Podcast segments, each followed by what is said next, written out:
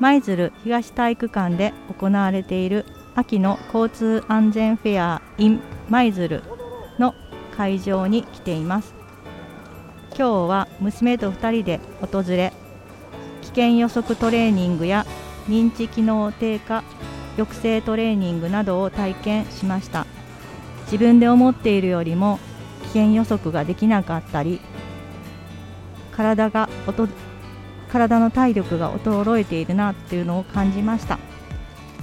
まだまだ高齢者ではありませんがこれから先交通安全に気をつけてしっかりと自分の命やみんなの命子どもの命を守りたいと思います。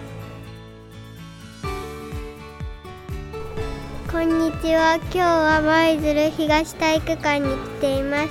私はこれからも手を挙げて横断歩道を渡ります。